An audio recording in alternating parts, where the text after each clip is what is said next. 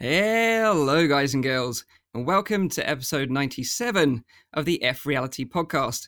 This is a weekly VR, AR, and MR talk show live streamed every Saturday on YouTube, Facebook, and on Twitch. You can tune into the show live at 7 p.m. in Europe, 6 p.m. in the UK, and 12 midday in central US. You can also check out the audio version, which is available on iTunes, SoundCloud, and on Anchor. If you enjoy the show, please subscribe to our YouTube channel or hit that smash hit that smash button. Hit that smash button. Smash. Smash that hit button. You can smash that hit button because that would really help us out as well. If you have any questions, comments, or feedback during the show, please put them in the chat. We'll try and answer as many questions as we can. Now it's time for me to introduce you to the team. And first up, when he's not in VR, this guy is practicing his best Naruto run to storm Area 51 with his rebels. It's the unpredictable renegade. Of course, it's the rowdy guy. How you doing, man? You all right? I'm doing all right. Exactly. I was I was waiting what what kind of introduction I was going to get this week, but uh, yeah, that's exactly what is probably going to happen in a in a couple of months' time. For the people who don't know, we are going to storm Area 51. The internet has decided, and we need Naruto runners. We need Ken. We need all kinds of different kind of people. Uh, they can't stop all of us. this is where a lot of people turn up and just get murdered by the US military uh, because they've probably got stuff in there that they don't want anyone to see for sure. Yeah, I don't know. We'll find out. well, good luck on that. Just Next... so you guys know, and that date in September will not be available. yeah, I think it's what the 30th of September or something like that. They're talking about doing it. Uh, I, I don't I don't even know. I'm not really planning on going, but I did find it hilariously funny, especially if you saw like the the pictures that people were posting online with like the Naruto runners and like uh, what the plan was. And uh, I see I see Zim shaking his head. You've not heard anything of it. I, I, I have no idea what any of this is. I know what Naruto is. I have no idea how it connects to this point. Maybe someone can fill me in, or you can just skip it for now. I don't mind. so, so basically, like the internet were planning to storm Area 51 together as a big group. And they're like, well, with enough of us, they can't stop us all. That was their plan. So, so they made a, a Facebook event, and currently there's 470,000 people going. what? That, what? but what? So be, wait, tell me, tell me the Naruto thing isn't part of the plan. It's not like you all have to have watched Naruto and run like the fastest airbender exactly. or whatever. It, you have to do that. To, yeah, of course, to avoid their bullets. Oh God! Oh God! That's it. Okay, got it now. Right. Wow! Wow! Off off to a great start. Next up, now fully converted to the red side on YouTube. He's the one who's got your six with some luscious lips. It's uh, Zimtok Five. I am not. I, I, I was going to avoid these for this podcast, Mike. I no. Put it on later. Put it on. Okay. If wait, I, am gonna check how many likes do we have on the video right now. Like how yeah. many likes do we need on the video? Do it. Put a threshold to... on it. All right. Fine. Do it. Uh, do do your silly experiment. While while you're doing that. Okay. So okay. as let me check. Let as me check Mike introduced, the big news for me this week after five years on Twitch, I moved my live show to YouTube, which for me is a really tough thing, and I've actually been working on it for about two years because that's about how long it takes for me to get off of something that I'm, you know, totally committed to. And it's it's it's hard to move that type of thing, and it's hard to kind of push a reset button. But it's also really good if you're a creator. Um, nothing nothing is better than kind of resetting the rules and saying, you know what, I can start over and do things a little bit differently. So uh, it's nice to be on a different platform and join Team Red. Yeah, it's a big step to take, especially because you've been on Twitch for how many years now? Five years. Yeah, five years. So wow. I'm um I've been live streaming on, on Twitch for more than five years, since May 2014. And it was 29th of July 2014 when I got my DK2 through the door, fired up Elite Dangerous, went live, Reddit loved it, and we just went crazy from there. So 5 mm-hmm. solid years of, you know, four shows a week. Actually, initially I started off at six shows a week. And then mm-hmm. I realized that was going to quickly kill me. So I backed it off. but still the same thing. So same same four shows a week on on YouTube is what I'm doing, and my focus, uh, as always, is on live streaming. It's not on creating videos or whatever. So I'm a bit different to you mm-hmm. lads that way, but uh, looking forward so, to it. It's been good so far. So people might be interested to know why you decided to take that switch. Yeah, um, I mean the main thing the main thing is it it feels like I've been um, generating what I like as content into what feels like a brick wall. Um, mm-hmm. Twitch haven't been very promoting of of actually VR at all. I've done a few highlights, uh, and I've been in some of them, things like Subnautica clips and stuff like that, where they're like, "Oh, isn't this a funny little highlight?" But then earlier in the year, they had this problem where they removed the virtual reality category. Um, there's been times before where it's just been a problem being a virtual reality variety caster on that platform. You know, I've talked mm-hmm. to their product management team and all this kind of stuff over the years. You know, attended lots of kind of UK Twitch parties and things like that. And I love it. I love the community, but their tool set, unfortunately, have uh, you know Amazon are falling behind Google in terms of their capabilities. There's a few things like the uh, emojis or custom emoticons and things like that you get with subbing and stuff like that on Twitch, which I'll certainly miss, and I know the audience do as well. But um, other than that, it's a it's a pretty comparable you know parity switch now, and there's a lot of things like transcoding or the availability of videos offline, which you know Twitch after two weeks dumps your video, right? YouTube, mm. it's there ad infinitum. Yeah. So there's mm. there's a lot of reasons um, why that that that switch made sense and uh, I threw out an image midweek about that. So if you're interested, check me out on Twitter, pick up that image, and uh, i do plan to do a video on it, a short thing, just to kind of sure. give a summary and give some tips about if you're looking to be a streamer on either platform. Um, you know, what have I found to be successful, and you know, how did how did I get into the groove over those mm. last five years? Did did the VR category ever come back, or did it just completely no. disappear? No, okay, gone. so that was a big issue.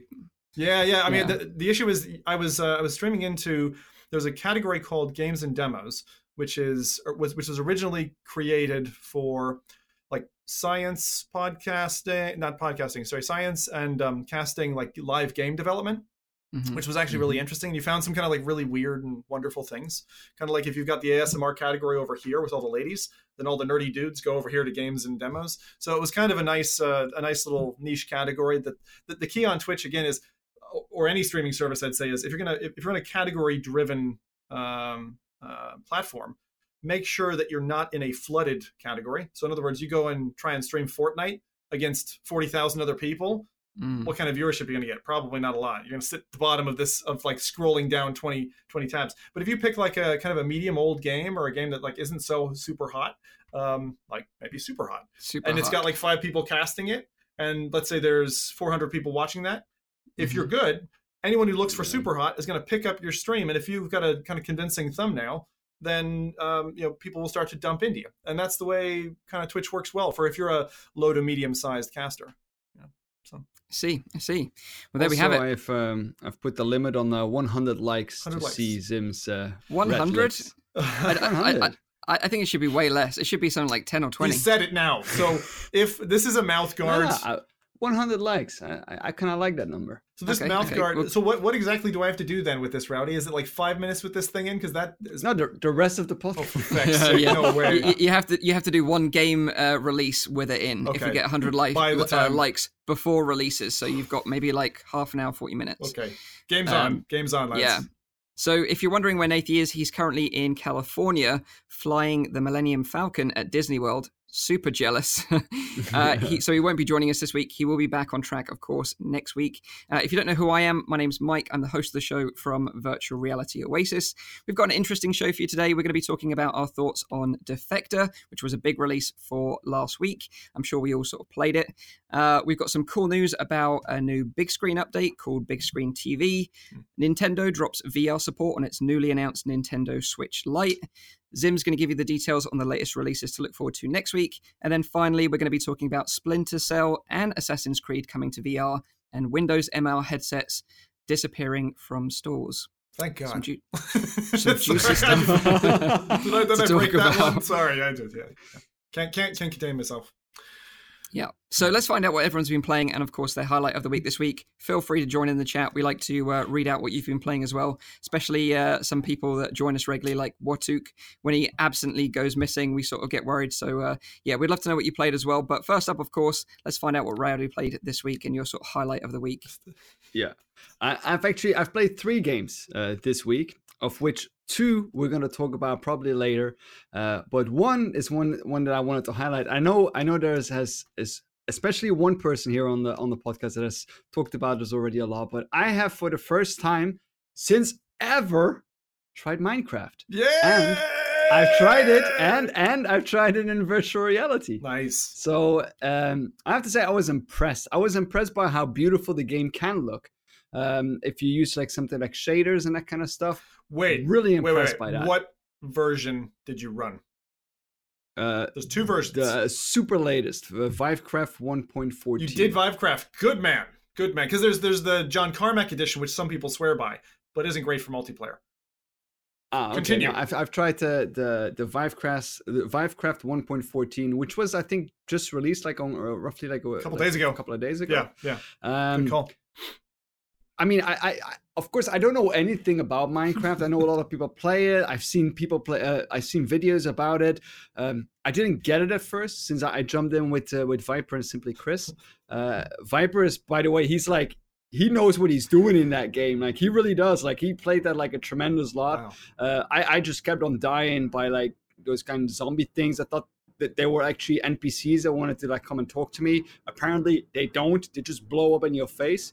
Um, you had uh, we went swimming in a boat. Then Viper puked, and then Wait, wait, wait. He puked.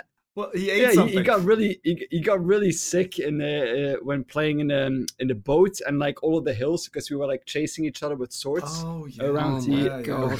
yeah, yeah. we we went a bit crazy in there, but it was uh, I had a lot of fun, and I kind of get like I mean I didn't do that much. I made like a bowl, and I made a sword, and I made a pickaxe. Um, like I, I kind of get why people play this now a lot though, because it, it's basically there's not really a storyline, there's not really a concept of what you can do, but you can pretty much do anything you want. You can make your own adventure. You can have custom maps. You can see custom quests. You can have so many different things that are going on. I, I would love to hear from people in the chat, or they can hit me up personally on Twitter as well. Like what what kind of stuff I should definitely try out in, in Minecraft because I'm I'm definitely gonna play it more, and I'm also going to like make some videos on it. So uh, yeah, Oh. I'd love to I'd love to hear that. Uh, well, I've got some recommendations. So I, I've played Minecraft heavily for since it was launched. Actually, I got into it because they accidentally Mojang, uh, the the company behind it, they accidentally opened it up, so you didn't have to pay for a given weekend. And a buddy of mine uh, named Sue, who's in Japan now, he basically said to me, he gave me the heads up. He's like, "Hey, there's this game. You should check it out. It's got pigs and chickens and stuff." I'm like, "Pigs and chickens? What?" So I tried it like really early on, but like the game has expanded enormously since then. It's obviously across all kinds of devices. You can play it on your Raspberry Pi or your microwave now, basically. Um, and and what I would recommend for you is take a look at some of the achievements because some of the achievements going after them um, really takes you through some bits of the game that are, are really good fun. Um, and it, it pushes you to do everything like mine for rare minerals and all that. Yeah, I'd yeah. also recommend playing it on, on the hardest difficulty because it, it's um, it, it Really? it's quite it's quite it's quite fun. It's quite a challenging survival game. So, Nice, like, nice. before diving into Vivecraft, have you ever played Minecraft on any other platform? No. No, never, never, ever, ever have I played. I mean, I, I might have, because I think I actually I bought it before because I realized that when I bought it again, that I had like a different email that said uh, congratulations, you purchased Minecraft. So I think I bought it twice with two different email accounts. Um, but I've, I've definitely never booted it up before. No. Yeah. Mhm. So, so Never. just just so people know in the chat if they want to go and check this out. So, Vivecraft, is it something you have to buy Minecraft and then this is a mod for it, or how does that work? Uh, Zim can probably tell that better, but the way that that I understand it, it's indeed it's some kind of mod. Um, it's it's basically w- with Minecraft you can install different versions. You have a Minecraft launcher, and you can install different versions, which you can also mod differently. And Vivecraft is just one of those kind of modifications. He's got it. So, Mike, just as you described it, is is exactly it. So you buy base Java Edition Minecraft from Minecraft.net. Uh, you go over to vivecraft.org. You download the latest build. You can run it on a Rift or Vive or whatever you've got PCVR. I'm sure the Index will run it as well. Um, one of the things that's really cool, if you can find a VR server, and we we run one, um, is there is a is a plugin that even if you're a 2D player, you can see VR player movements. So when Viper decides he wants to do the boogie, right, and his arms are doing this, then even a 2D player, he's not just seeing you know your arms kind of statically held there. You actually get to see the full whack, and they don't Right. they don't need anything other than a kind of a specialized launcher. They don't have to update their game or anything. So it's it, it's really neat to do that, especially when you've got a group of like you know eight, 12 people doing something, working on a project together, whatever it is. Um, it's fantastic though. There's a, there's a really big span of like I tend to be an explorer. I tend to just because the game is procedural, you can just kind of keep going. That's what I tend to do. A lot of people who I know love the building aspect of it, as in getting creative, creating something. We put a 3D red and red and blue stereoscopic glasses on a mountain, you know, and that was not an easy project because you know getting the redstone for the red bits or or blue dye for the blue parts, you have to get them from different parts of the world. So it's quite fun. It's quite fun. And also, it, it it looks visually very impressive. And I know it's weird to say that because it's like all blocky, mm. but uh, like I, I posted a, a, screenshot of our play session on on Twitter uh, today, um, and it's indeed it, it it gives that I mean, the music in Minecraft is great. It's it's absolutely brilliant. The, the music that they're using in that. But if you have like that, like those nice shaders that go over the game, it looks so freaking gorgeous. The water is like softly like like cabbling on, and like you have like that beautiful sunset, and you have like the lines that all change over the land. It's so gorgeous. And then indeed, like you have the hands that go separately. I think that's uh that's a really cool thing how how that works because you get so much more interaction. Ah, I've got I've got another recommendation for you the mixed reality in Vivecraft is easy to set up and it looks really cool. It's really neat to like pull a sword out and wag it at someone. They do the whole kind of alpha layering, so even if you're you know mm-hmm. if, it's behind you, it occludes. Mm-hmm. So it's really quite convincing and um, can make for some really fun times. If you ever want a yeah. seppuku, you can just turn that blade on yourself or whatever you want to do. It's great. I, I, think the thing about uh, Minecraft is like a lot of the community, particularly around the quest, have been waiting for official Minecraft release on the Quest, right? Yeah. It's so weird because it came out on Gear VR, never officially came out on Oculus Go, and never officially came out on Quest either. I'm really hoping that um, maybe we get a surprise announcement at OC6, you know, that yeah. Minecraft is finally coming to Quest because I think it's one of those big titles a lot of people are interested in. But I guess the problem is licensing with like between Microsoft and Oculus. There must be some deal uh, that that isn't quite finalized yet for that game. Hmm. Yeah, because the hardware's one. the hardware's more than capable, right? Because you can hmm. sideload uh, the yeah. Gear VR version if you officially buy it and download it. You can sideload it on Quest and actually play it. Um, it's just it's just not officially supported, which I, is a real I, shame. I think a Go, I mean a Go version. I know there are Go versions that you can uh, mm. push onto the Go, but control scheme wise, I can see why there's challenges there. But with mm. the hmm. Quest, I see no reason. Um, the only thing that I could think is a limiter is, is Minecraft is funny because it looks blocky and pixelated and all that, but it's actually one of the most demanding games. I mean, over the years, it, it has it has changed enormously. Like initially when they released on mobile, it was this like fixed little box of like I don't know two five six by two five six, and you go in, it would spawn it, you'd play around in that, you'd be like, okay, I'm bored now. Let me go create another world of two five six blocks, and now it's infinite again on mobile. So eventually they software engineered it to the point where they could do it. I'd love it if they could do procedural infinite worlds on on Quest, but yeah, I, I, wonder if there are software limitations. I don't think so. I think it's possible. I think it should be able to come. I I, I still like have never really you got into it or right? really understand. I know. it. I've, I've tried like, baiting you several times. I, I know. I, I know. Yeah, yeah, Whenever I see like my nieces and nephews, they're always playing on mobile, and I, I am fascinated because I think it is a really creative uh, game, but uh, I just don't see the appeal for me uh, whatsoever. But maybe I should just give it a go one day. One day. Um, but what did VR you play? Makes a uh, lot of difference. Yeah, yeah, I'm sure it does. I'm sure it does. Um, so, what did you play this week then, Zim? What's your sort of highlight of the week then, dude? Uh, my highlight of the week is, um, is I'll, I'll, give two small, two short ones. Uh, the first one is I got sucked in this morning into Oculus Home and opening boxes with my daughter. Uh, which oh which is God. which is which is funny, but it's like we just set up the Rift because I was like I can't just take my CV1 and set it out to passage. I'm not doing that. I'm gonna set it up downstairs so we have it on the couch or whatever. And hmm. um, so we we opened that up, and it was like, lo and behold, it's been installed for a couple of weeks. So we've got some crates to open. So we started opening boxes, and my my daughter is like huge into accessorizing and things like you know character builds and all that kind of stuff. She's five, and uh, and, and so we we kept swapping turns, kind of figuring out how the Oculus Home layout would be. And now she's got like this adorable little environment. Like initially, my wife and I were joking. We're like, "Oh, when we move, we'll we'll let our daughter, uh, you know, give her creative rights over our house, and we'll see how that turns out." And guests will come over and be like, "Wow, there's a lot of rainbows in this house," um, and I thought that would be kind of funny. But then she made this beautiful like Oculus Home environment, which is like better than mine. I spent like six months on mine, so like I'm kind of annoyed now. But also, I have to say, if anyone hasn't spent the time, it's not obvious that it's there if anyone hasn't spent the time to like go into Oculus Home, check out your notifications, throw some boxes down, like open some of the unique items, they they made it really really nice. And um, you know, comparing it to kind of Steam VR Home, it's always I've always preferred Oculus Home only because items keep their original dimensions, and I think that that's a really important design factor. The other mm-hmm. the other thing I did this week, um, was National Geographic uh, VR Explorer on the Quest, which is the which is this kind of first chapter uh, or first episode of what appears to be an episodic National Geographic platform where you go to Antarctica, you take photos of some penguins, and then there's a bit that's like the climb where you have ice axes and you're like climbing up and ice is falling and all this kind of stuff. But the coolest part of it was when I got in a canoe and I finally had use for. I'll show you something.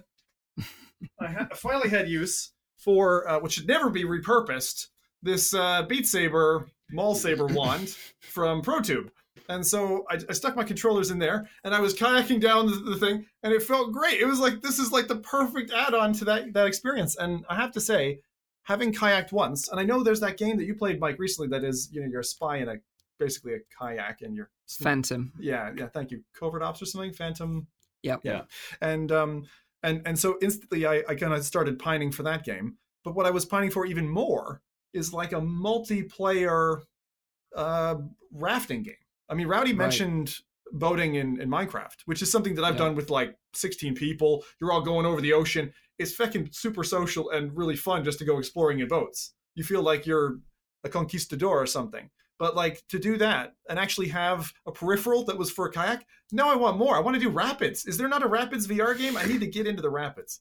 I saw one a while ago. I remember seeing a clip of a kayaking game in VR a little while ago. Uh, I can't remember the name for the life of me, but there is one being there is one in development right now that is coming soon. All right. Well, if anyone in chat knows the name, please tell me because yeah. I'm keen. And um, I yeah. would compare it to like VR Regatta, which was a sailing one. I learned sailing when I yeah. was when I was a teenager in the Caribbean, and and it was like really cool to have to actually do the whole like lean back and you had to sit on your floor. And there was the same thing like this, like sitting in the kayak and and and floating along. It's short, but um, yeah. I really like it. And for like eight quid or whatever the game is, it, it, it it's it's proper. Um, initially, and what's the game again? So this is um, National Geographic VR Explorer on mm-hmm. Quest, uh, which is uh, it's really just one module. But one of the bits that I thought was really cool was you take photos. Your photos actually turn out pretty well.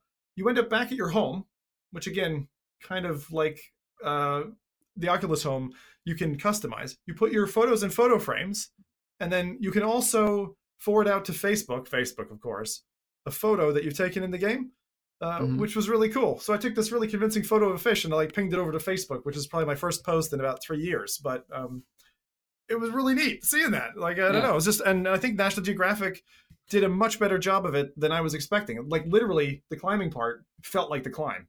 Uh, right. And it was great vistas and all that. So I'm really looking forward. I hope there is a content roadmap because I'd, I'd play more yeah. modules and I'd pay for them definitely. But you're right in that uh, kayaking in VR is uh, a very cool mechanic. Like uh, in Phantom, they do it so well, and it's so satisfying because obviously you're mixing that with gunplay and shooting and stealth. It's a really cool game. Definitely worth checking, uh, keeping an eye on for sure. Awesome. Um, so, what about the chat? What did they uh, play this week? Any sort of good recommendations? Yeah. The, the chat actually like we have Onikaze who played uh, Echo VR mainly combat Defector and Tea for God on Quest. Mm. I haven't heard of that one yet. I heard about that very briefly uh, from the Oculus Quest subreddit. It's um, I think it's a game you need to sideload right now. You'll hear about it later. it, oh, okay. I'll let you talk oh. about it later. Then. Hence my my my T thing. We'll talk about it a bit. Yeah. A bit. And then I also see a Defector, a Vivecraft in Death, uh, again, Defector by Mamafan. VR Pro played Echo VR. Mamafan played also Rogan. Um, Jimster says he still wants to play Arizona Sunshine, and there will be a DLC out for it soon, which is indeed true. Uh, Flippo said, watch the movie Avatar 3D in VR, and oh my god, the 3D was so good. Man, I haven't yeah, done that yet. Absolutely. Have you guys done we're going to be talking about we're, we're going to be talking about that very very shortly okay. with the big screen update. So we'll we'll save that for now. Um, but let's talk about Defector then, because I played Defector, and it seems a lot of people in the chat played it as well. So please feel free to chime in in the chat because um, I was really really looking forward to this game. It was one of my most anticipated games coming oh. out on the Oculus Rift, and it felt like it'd been in development for such a long time because the first gameplay of like the first level released like a year ago. So it seems like you know the hype has been building for all that time. We finally got to play it this week, and um, I actually was really disappointed, like really mm. disappointed. Now I, I thoroughly enjoyed the first level, which is set on the plane, which is probably all the gameplay videos you've seen of this uh, this week. Mm. It has a great mix of of gadgets, uh, dialogue, shooting, over the top action scenes. You're jumping out of planes or driving cars out of planes. It's just crazy. Like you're living out your James Bond, Mission Impossible, Jason Bourne fantasies, like in that level. It's, it's brilliant. After that, though, things start to slow down a bit. And for me, that wasn't necessarily so much of a problem. You know, the pacing was a lot slower, not so much action, more dialogue, more sort of leading up to something uh, in the second and third missions. And I was happy with those missions because they really sort of do mix up the gameplay me- mechanics in each level. So they're they're almost different gameplay mechanics in each level. So you've got like uh, running in one level, interrogation, climbing. Um, so that's really great that you've got this mix of gameplay mechanics, keeps everything fresh and and interesting. But then there's five missions in total, and it's the last two missions. And I won't spoil anything. You know, if you want to play the game, go and check it out. Um, but the the last two missions just ruin the whole game for me. It almost feels like a different development team made the last two missions from the first three missions. I'm not quite sure what's happened here. I don't know if it's like pressure to get the game out because you know uh, it's kind of uh, an Oculus Studios title as well. So maybe they were like, you know, we need this out by this deadline and put pressure on them, and they had to rush it through. I'm not quite sure how it happened, but for some reason the game just left me feeling disappointed. Mm. And, and it was a shame because I was super hyped for this game. I was kind of hoping it to be like the blood and truth of PC VR, right? You know, Blood and Truth on PSVR is an amazing game. But sadly, this game isn't even in the same league as Blood yeah. and Truth, in my opinion. Like Blood and Truth is standout, mm. like amazing game. But I'd love to know. I, I, um, I kind of disagree a little bit with that. Um, I mean, first off, the game is twenty dollars, right? Mm-hmm. That is twenty dollars. I do have this. I, I, haven't finished it, of course. Like I, have told you before, I've actually only played the first three levels, and apparently those are, according to you, like the the, the best good ones. Levels. Yeah. Uh, so I mean, do I find it worth twenty dollars for those three levels? I do think so. I mean, I do think that those three levels alone already give it, you know, some kind of value mm. that is probably mm. twenty dollars. I would be okay with if I paid that for a VR game. Um, I haven't played the last two levels yet, so I have to I have to check that out. What I do want to point out is that the in the first three levels, the kind of mechanics that they're using were a lot of a lot of those kind of things I kind of wished that were in Blood and Truth and Blood and Truth, such as that there were really different parts that I could choose that mm-hmm. really like made it different in the gaming experience. They did that fairly nice. It were like very different kind of strategies that you could take. They had like those kind of mini games with like some kind of gambling that is going on. Mm-hmm. Really like that as well because it, it kind of like freshens up the experience and makes it worth just like a little bit more, in my mm-hmm. opinion. Blood and Truth for me was really it's on rails, very you know from beginning up until end. It's a fixed kind of storyline, a fixed kind of like trail that you're following. It's really well done. Don't get me wrong. I love Blood and Truth, but to say it's like not in the same league for me, it's it's it's not entirely true because they did certain mm. things very very well that I kind of hit on uh, as like critical points for Blood and Truth. Yeah, mm-hmm. and I mean, like I know I, I haven't played the Defector yet. I'm saving it, um, but Blood and Truth was uh, just to you know refresh people who haven't played it or people on other platforms, very on rails. I mean, I think they did the, the on rails pretty well in that they distract you from the fact it's on rails, but it is like yeah. harshly on rails in some parts of the game. Where freedom is freedom, unfortunately, is is something that normally comes with VR, and you come to expect it in the same way that Rowdy would say that you know Subnautica doesn't give you your hands. So mm. it's like I, I'm I'm interested. I'm interested in terms of how much does the trailer spoil of the game because that's that's the thing that we've been seeing time and time again. It's like, do you feel like there's enough fresh content there for your asking price, Lance? So I, I, don't have an issue with the asking price. I think that's that's fine. But I think the the problem is like with Blood and Truth for me, the story was very cohesive. Mm. So it, it tells it very well yeah. in the cutscenes. You're you know you you understand throughout the the whole campaign what's going on and your role in that. That's kind of muddy in in Defector. That's you know, true. That is completely it, true. Yeah, I agree with that. The story doesn't feel as cohesive, and also the audio is not done as great as it is in Blood and Truth. Yeah. Mm. Uh, for some reason, um, even from the beginning on, I, I, I immediately noticed that that they have put like some weird kind of echo on mm-hmm. voices in in rooms that shouldn't be so echoey. I would say so. It, it kind of like ticks me off. I don't like the HUD either. No. I don't like the. Um, I mean, there, there, there's a lot of points that I can that can I point out that I didn't like about the game. The story doesn't feel that cohesive. The HUD is something that really bothers me. Um, also, like the the inventory system, didn't like that. I pressed that like that, it popped out a lot of times. And there was another point, but I, I kind of forgot. I'll probably come up with later that I, I wanted to mention about it as well. Um, Did you I'll did you notice the uh, the automatic rotation? In, so so basically, if you've not played it, what happens is is if you're not facing the action, the game will automatically rotate the player to face the action.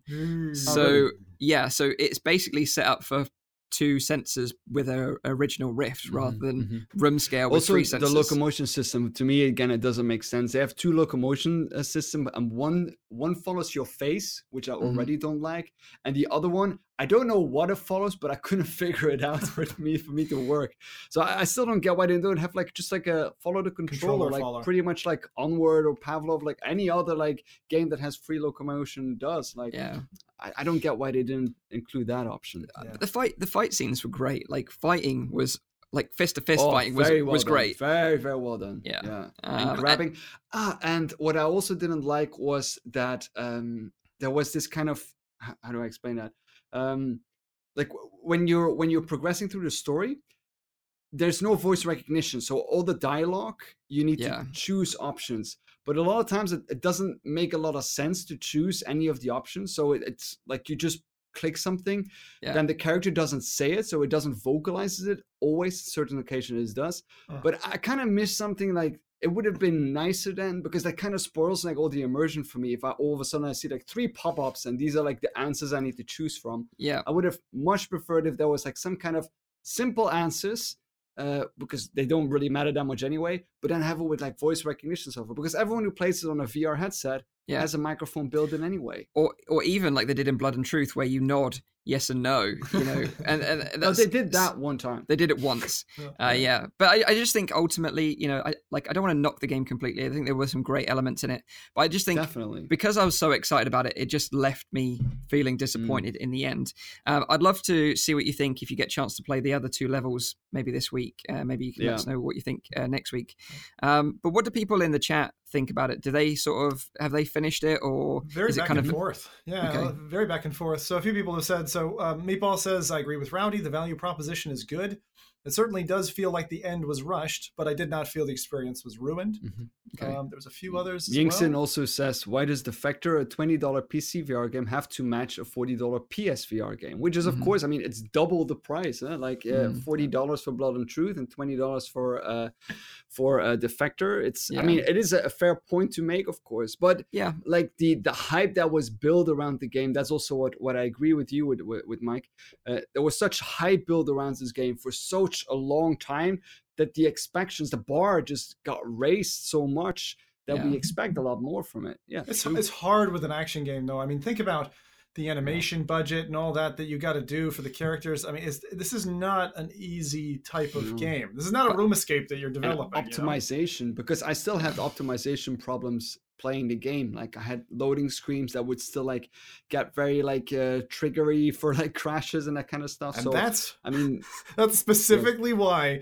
when games like this land, I always wait at least a week because I'm like, I Mhm. want all that like day one patch stuff out the door. And you know, dev teams like when they see bugs and like their game is hitting its highest sales as it's just out the gates, like they get on their horses and they code like crazy for that first week to make Yeah. sure it's buffered. So, So- I, have, I have the uh, ability to relax. I, I am interested in seeing more from Twisted Pixel though, because I, I Oh, do think great. that it's Yeah. that what they're doing is a great job and it's pushing VR forward. Because only already for the action scenes that they've made, just like in Blood and Truth, if you take like a snippet of content out of there and you show that to other people, uh, Mm. even even though okay, like the, the game is maybe not like the best as we wanted it to be, but if you show like a snippet of content, people go like, man, I want to try that in virtual reality. Yeah. yeah and, and i think this is another thing that's worth saying as well like i really love twisted pixel as a, a game studio i really enjoyed wilson's heart and i think that that is again why i'm just Yeah. disappointed with the final product you know with, with blood it. and truth that the the sort of it, it ramps up to an amazing ending like the, the ending is something out of a bond movie you know you, you feel Mhm. like you've pulled off this epic thing at the end whereas it started off up here and then just went kind of downhill and But there were certain parts of Blood and Truth that were also, for me, like Yeah. the museum scene was a bit like, yeah, okay, Mhm. yeah, okay, that's that's cool, all right, nice. But Yeah. Yeah, I mean, there's always in like an. I mean, even Lone Echo had a little bit of a dip in the middle. I would say. Right. oh uh, yeah. Oh yeah. yeah Big so, dip. Big. You're talking about the the alien pods and stuff. Yeah, yeah, yeah, yeah, yeah. Okay, okay. So that that is Defector. You know, we've got some mixed mixed opinions on it as well.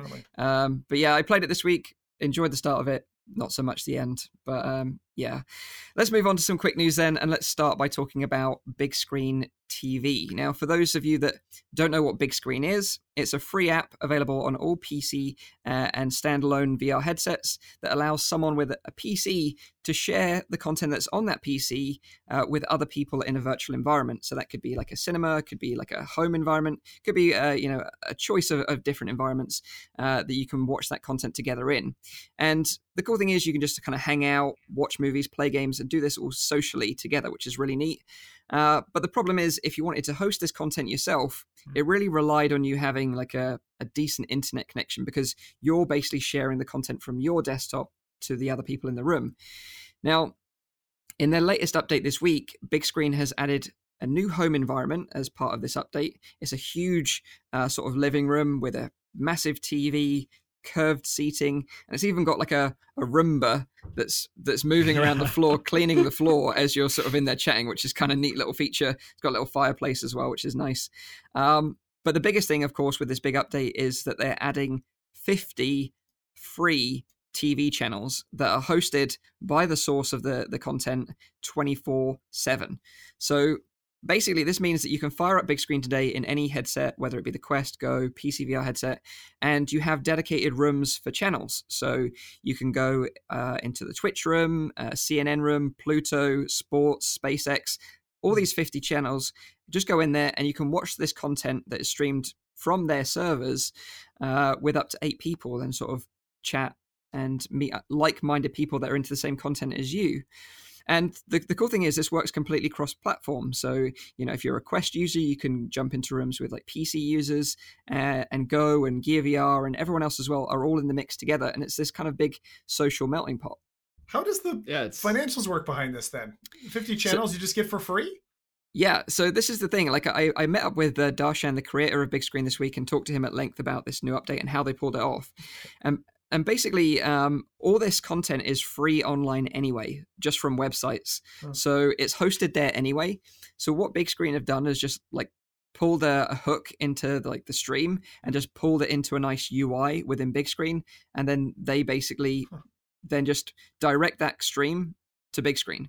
Um, so that's basically how it works. So you're getting it from source but even, um, so but even regional licensing, I would think, would get in the way because, like you know, for yes. instance, if you want to watch CNN from the U.S., oftentimes in, in, in, the U.K. we'd get blocked from watching that. It'd say like this content is not available in your region. I'm wondering, does Bigscreen have those limitations today?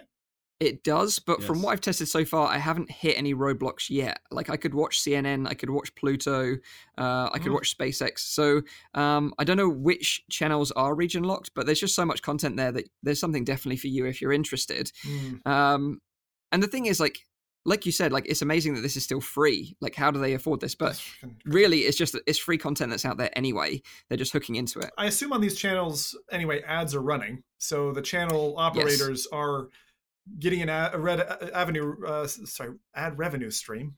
Um, yes.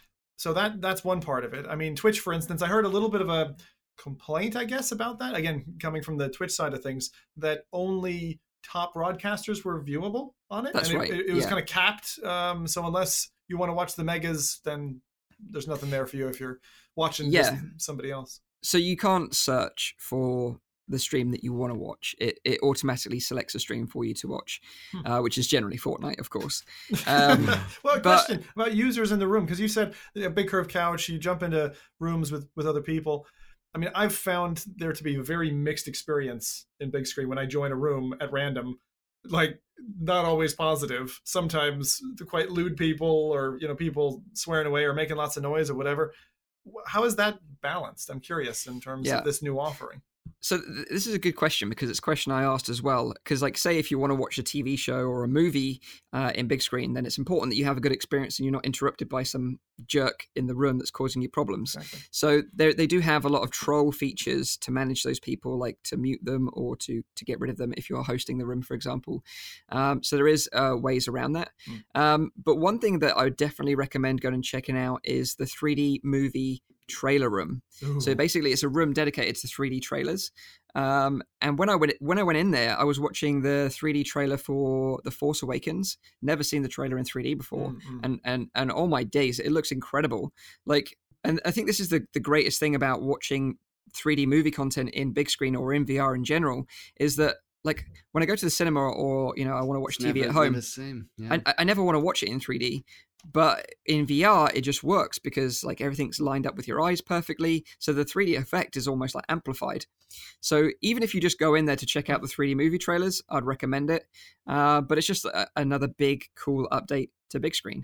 Uh, so I can't thought- wait up until we see like things like coming up like um like there's like giant arenas, you know, like for example, there's like an esports event on Twitch, Yeah. and you have this like giant arena and Bigscreen with like thousands of people in there all watching the same screen, like cheering and that kind of stuff. Yeah. It's gonna happen eventually, you know. They just need Yeah. like the bandwidth and the and the, and the technol- technological capabilities to do that. But eventually, we'll hit that point that we get like you know thousands of people in like the same kind of scene. Yeah. It's gonna be epic. And I got right? a point to share on that because Sure. I think Altspace made a big mistake in an experiment that I, in my eyes, failed.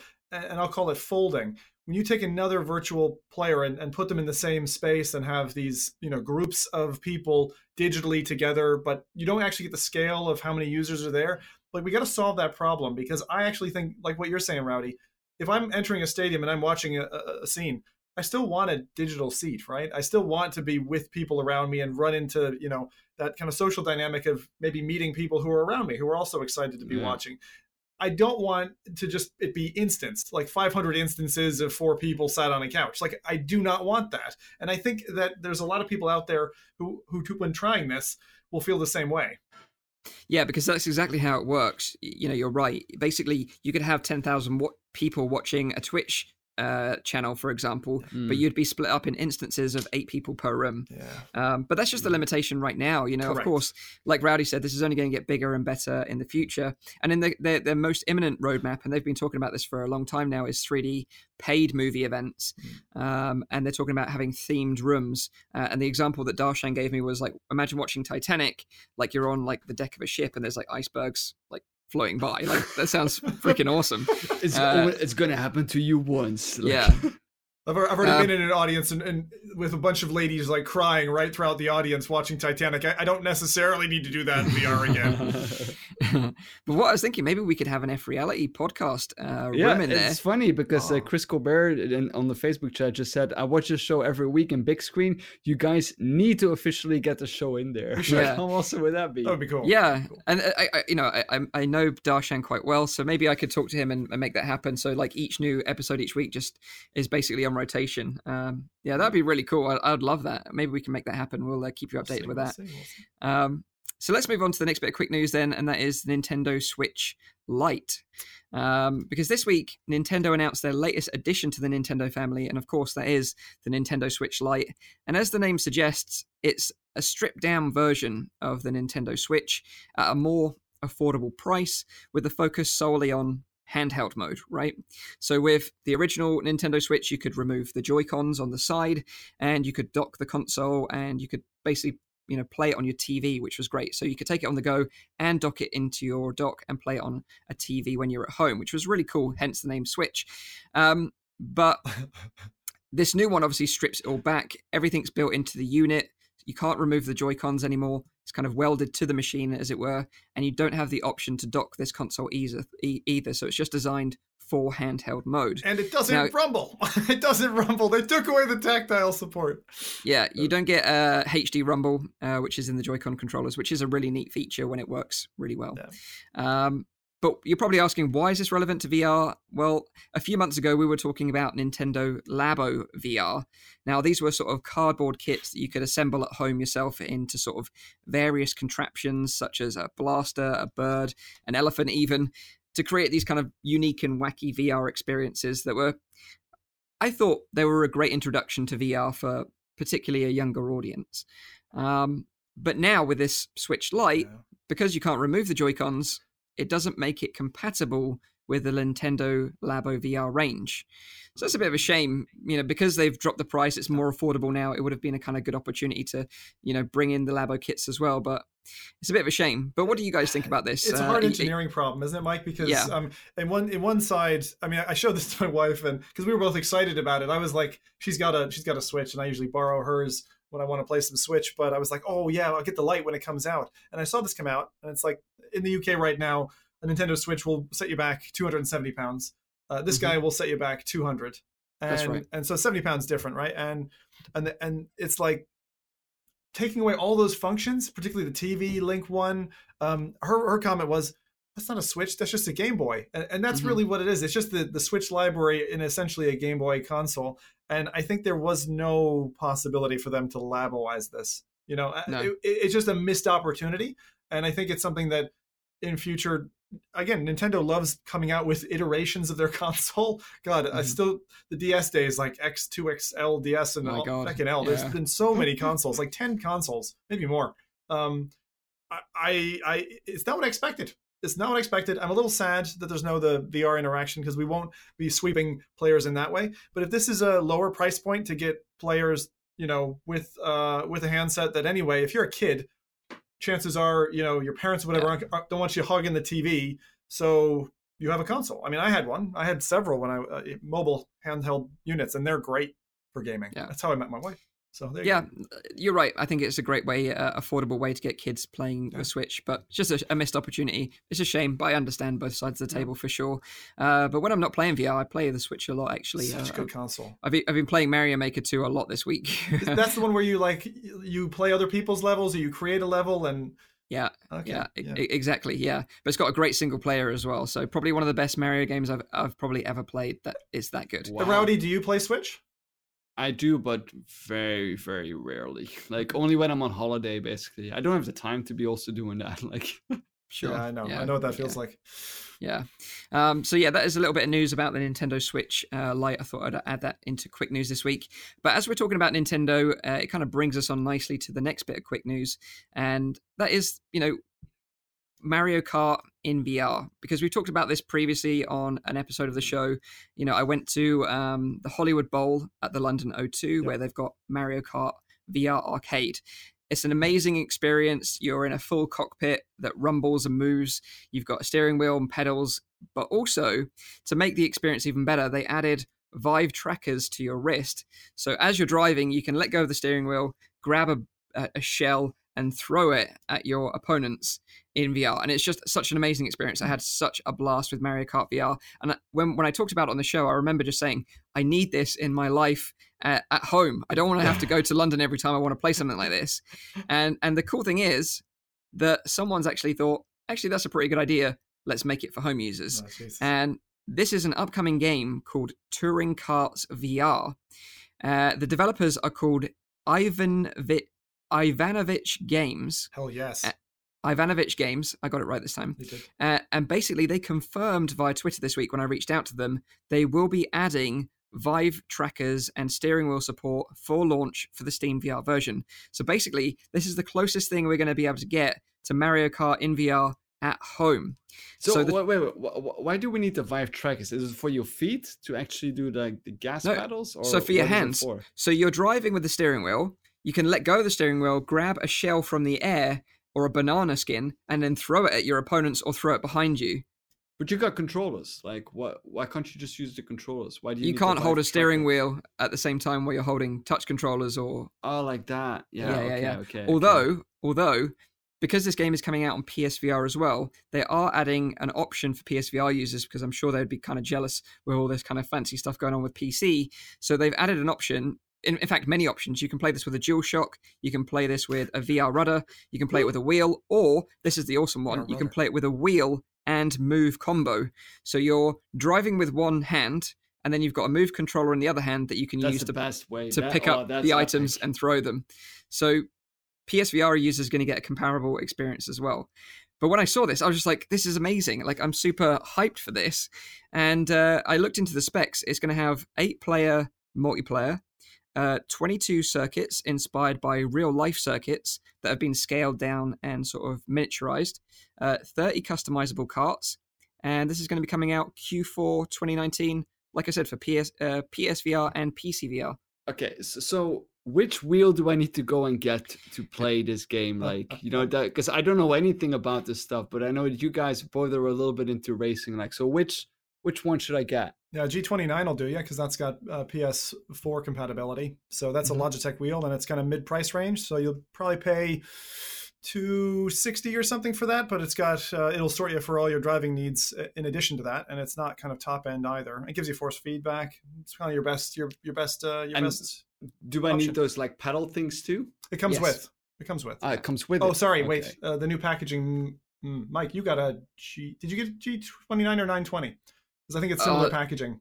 I, I, got roasted in the comments because I said it wrong in the video, so I don't want to mess it up. But basically, I got one of the newer ones with the shifter and the pedals. Uh, but I think it was Xbox only. But I think yeah, you got the 920. But I think the um, I think the shifter comes separate. Yeah. I I suspect the pedals come in the box. Yes, that's right. Yeah. Uh, I bought this uh, secondhand though, so I didn't buy it brand new. But um, ah, okay. yeah, I, would recommend looking at secondhand market because these things are always uh, uh, for sale secondhand because people don't have the space to store these things. So if you're looking at buying one cheap, you can get one secondhand. Yeah. Yeah. Um, but yeah, like I can't wait for this. Like, uh, you know, if it's anything like the Mario Kart VR experience that I tried in the arcade, even a fraction of it, then I'll be happy and I'll be playing this a lot. I, am like laughing away here, Mike, because having seen the videos of people playing this, I just imagine now you don't go into an office anymore, right? You're just you're in your office, so you don't have to deal with this. But I can just imagine you sitting down to the you know the breakfast table or whatever after 12 hours of playing this game and recording whatever in your office and your wife is there and you're like oh my arm man my oh just it's it's i've been holding it up for so long it just it, i can't the stamina of holding up an item in one hand for like 30 but, minutes even has no, got to be draining but that's the thing; it, it, will be like that with the PSVR, of course. But with the with the PC version, if you're using Vive trackers, you, just... you can just grab hold of the steering wheel again when you're not holding stuff. Uh, that's the only that's the only bad thing. I need to buy some Vive trackers now, and they don't come cheap. I think they're about 120 quid each. Holy still have them. Still um, that, that price? Wow. Yeah, they're quite expensive. So hopefully, maybe there's a, a way to maybe strap, you know, the index controllers up the opposite way around to your your hand or something, so that'll work. But then the gripping, I don't know how that's going to work. But hopefully, I'll figure something out. But yeah, looking forward to this one. Definitely worth keeping an eye on. There is a Steam page up right now, and that is. Uh, what's it called? Uh, Touring Karts VR. There's also going to be a pancake version of the game as well if you don't have uh, a VR headset. Do yeah, one question: Do we know if it's cross-platform? I don't know if you mentioned that. That's the only thing I don't know. Uh, I'm not sure if it's going to be cross-platform with PC VR and PSVR. Okay. Um, not sure about that. Yeah. Uh, but yeah, that looks really cool. Thought it'd be worth mentioning. Definitely. Uh, last bit of quick news this week is about the upcoming hack and slash VR game from Schell Games called Until You Fall. Now, Schell Games are responsible for the awesome I Expect You to Die. Mm. Awesome game. Really enjoyed that. Oh, so I'm very much looking forward to this one. Uh, in Until You Fall, you put your sword fighting skills to the test as you use both magic and melee to fight twisted enemies in an unforgiving environment. Mm. Battle, gather currency, and forge new weapons to grow stronger. And should you fall in combat, you will rise to return more powerful than before. So this is a oh, roguelite. That's the opposite of Chronos, where every time you died, you got older and crustier. But this is the opposite. Yes. You get more powerful every time you die. That's great for me. Well, what they're saying is that you can arm yourself with two unique weapons uh, each playthrough, uh, and you can sort of define your own fighting style with these two weapons because they're varied. Um, and basically, if you die, uh, then you know any upgrades that you've earned dr- during that playthrough are persistent. So you know you don't mm. lose progress as such. Ah. So you, you will become more powerful, more powerful, more powerful. Eventually, you'll be able to finish the game. That's um, cool. No, yeah, it's, it's nice, nice balancing mechanic to be honest. Yeah. Yeah, and they're saying that uh, each run features randomized rewards and enemy configurations and rooms. No attempts are quite the same, and you can earn ether, which I thought you'd like that, uh, Zim, being a Keyforge fan, uh, to yes. permanently upgrade your weapons with over 30 unique traits and augments. Pretty, okay. pretty badass, I think. That sounds good. Yeah. So it's Schell. Like, it's Schell games. To be honest, I, I, in terms of game design, and the way they approach game design, Schell Games is one of the studios that I, or even from 2014, I like. I loved their methodology. Uh, there were some great speeches that um, Schell had given uh, that were available online. Those are worth looking for, by the way. Uh, some of his predictions for VR and where it's where it's gone to. But um, I can only imagine this is going to be fun. The only thing that I, I look at in the in the trailer and and kind of take a sharp intake of breath at is the teleport locomotion. So I'm hoping right. we'll get smooth loco as well. I, I, I, would hope so too. Um, but the game is going to be launching not that far away on the 27th of August in early access for Rift and Vive on Steam VR probably get index support as well, I'd imagine. Unfortunately, no hint on Quest yet, uh, which is a hmm. bit of a shame because I think this game would do well on Quest as well. Um, it's kind of got that, that melee combat system that kind of reminded me of Asgard's Wrath. So, you know, if you've got a Quest, it would have been nice to play this. Uh, but we'll see. Maybe that will come in the future. Speaking of Asgard's Wrath, Oculus, release it. All right. Yeah. so that is uh, Until You Fall, another one that's definitely worth keeping an eye on.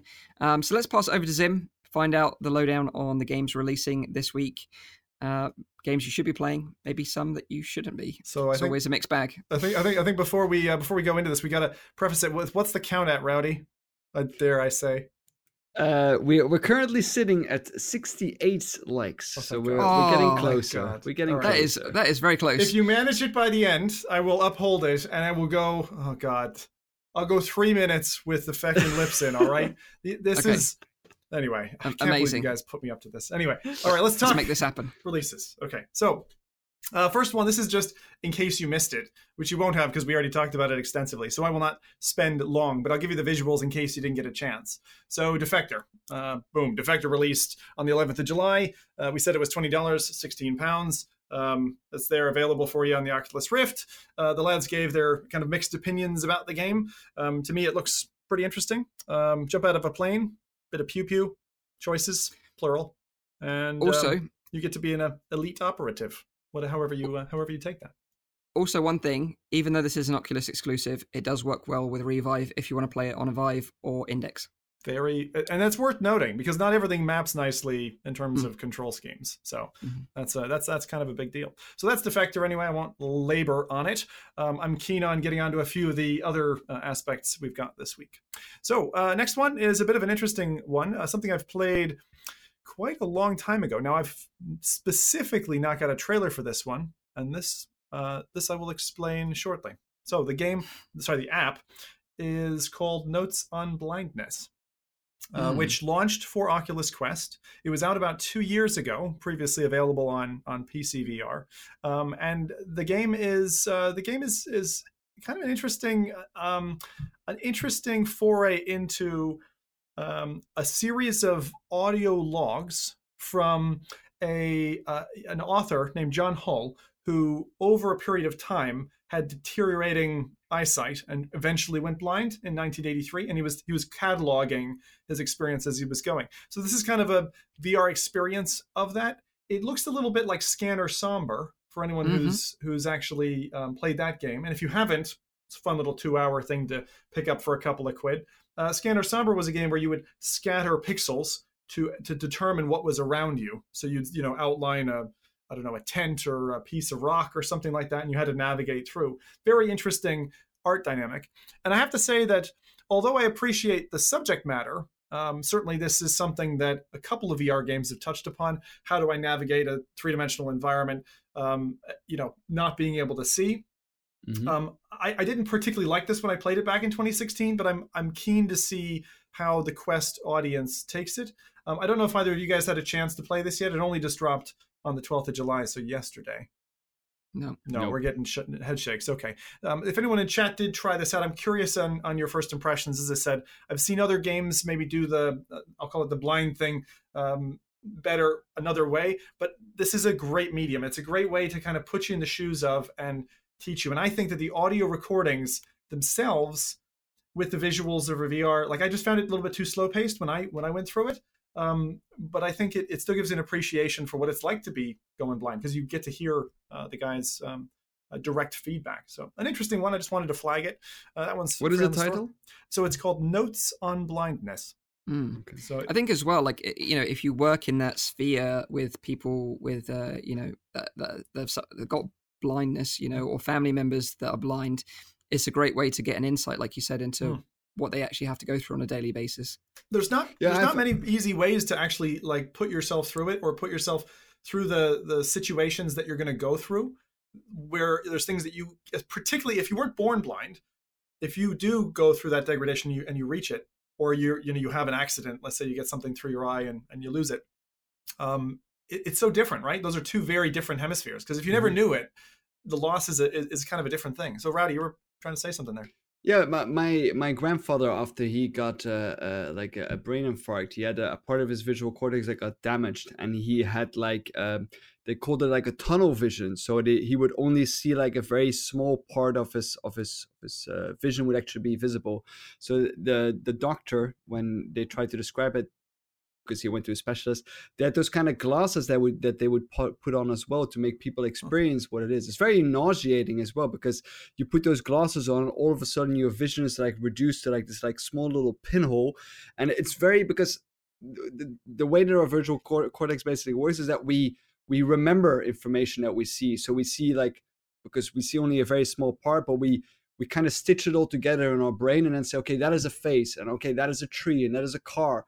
But if you only get that very small amount of information, it becomes very hard to stitch that all together which means that it becomes almost impossible to recognize objects up until you've like scanned it all the way through with your eye it's a, a, very interesting kind of uh, kind of way of experiencing a, a like blindness or like a form mm. of like a visual impairment. Makes makes it makes it uh, that's really interesting. I like the way you described that, Rowdy. Um, but it's it's um, if you if anyone has ever seen an AR scene composited, it's like the same thing that you described in terms of the way our brain would map out an environment yeah, and then that, store it as as that know, is what what happens with our with our brain is that we huh. we kind of like store visual information subconsciously and we keep all that information together to then form an object that's our, our brains are trained for example to recognize faces because it's such mm. a, a strong human feature and important. And, yeah. and also, like, uh, you know, quick shout out to PD, uh, who moderates our chat and is a friend of ours, friend of the channel he had a scare recently where he had an issue with one of his eyes.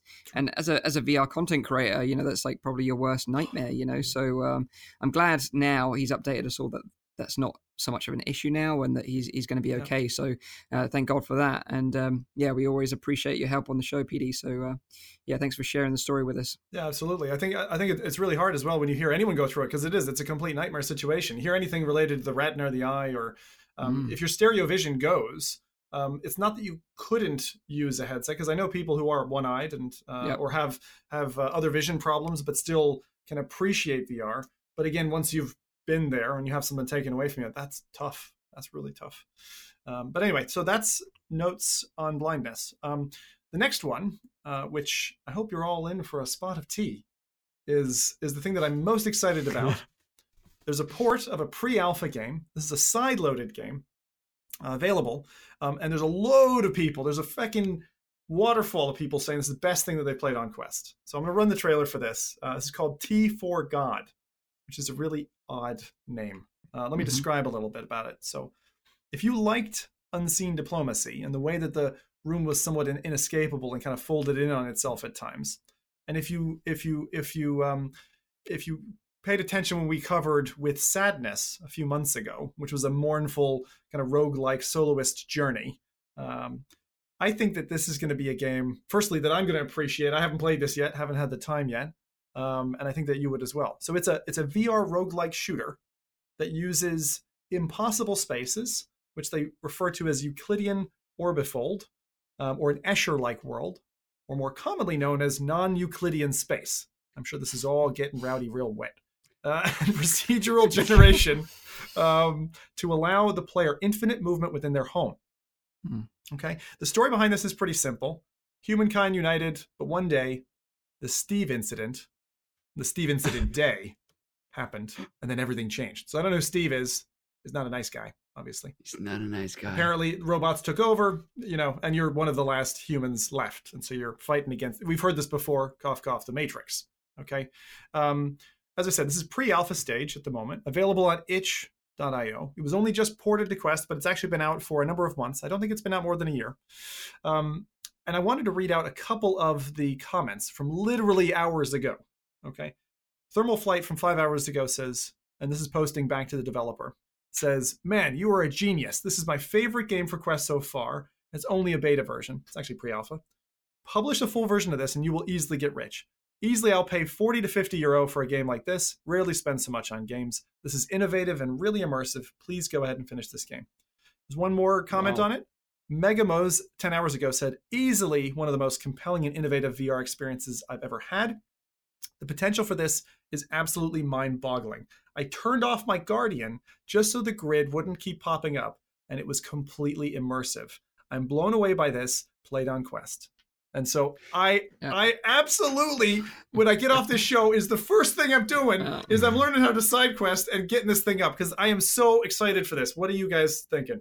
So I I think it highlights again what we've said before. Like, you know, people want immersive content, and if it's on itch.io or Steam or Oculus, doesn't really matter. But they want to see different kind of things. Like, they want to see, like, that's why we keep on bashing on, like, please, developers, remove the HUD, remove this, remove that, keep it simple and Yeah. keep it immersive. And that's something that this developer is probably known for a long time as well. And he's like, why is nobody doing this? I, I, I saw the trailer. It does look a little bit claustrophobic in certain kind of areas, I guess, Yes. uh, which kind of makes sense. Um, but yeah, uh, applaud the developer for for trying something new.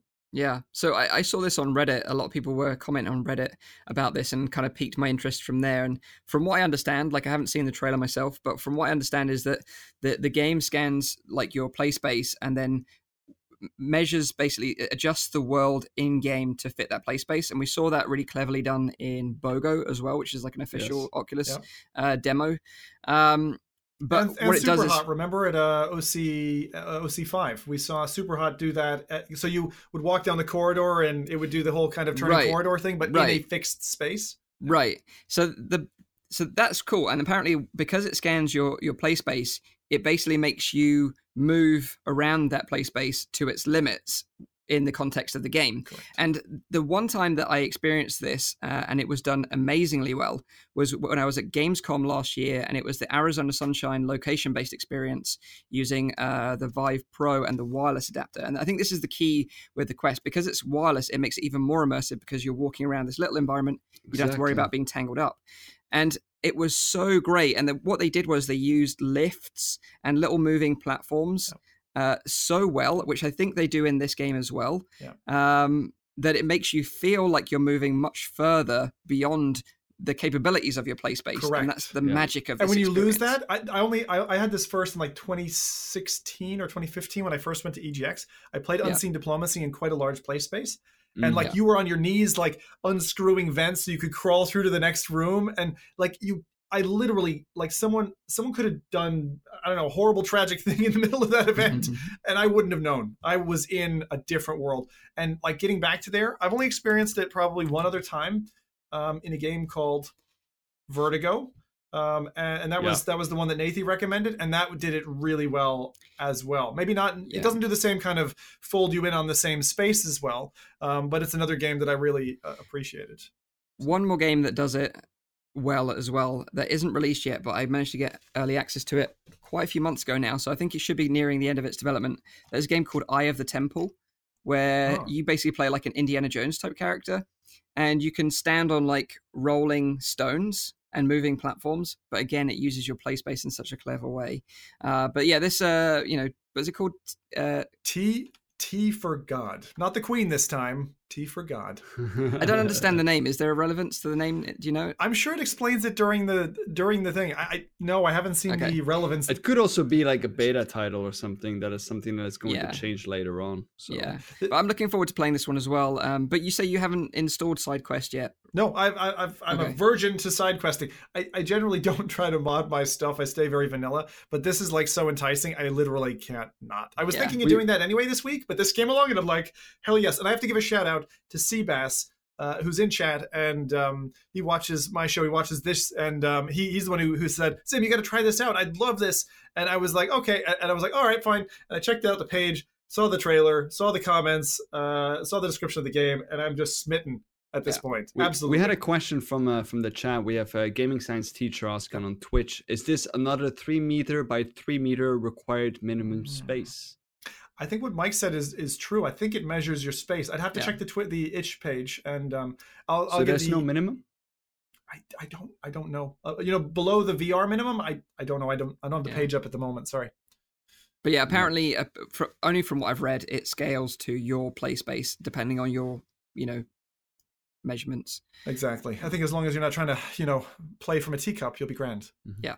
Also, uh, Virtual Strangers are saying that you also have Shattered Lights, which is a free horror game on Steam that also does it. Shattered Nice. lights.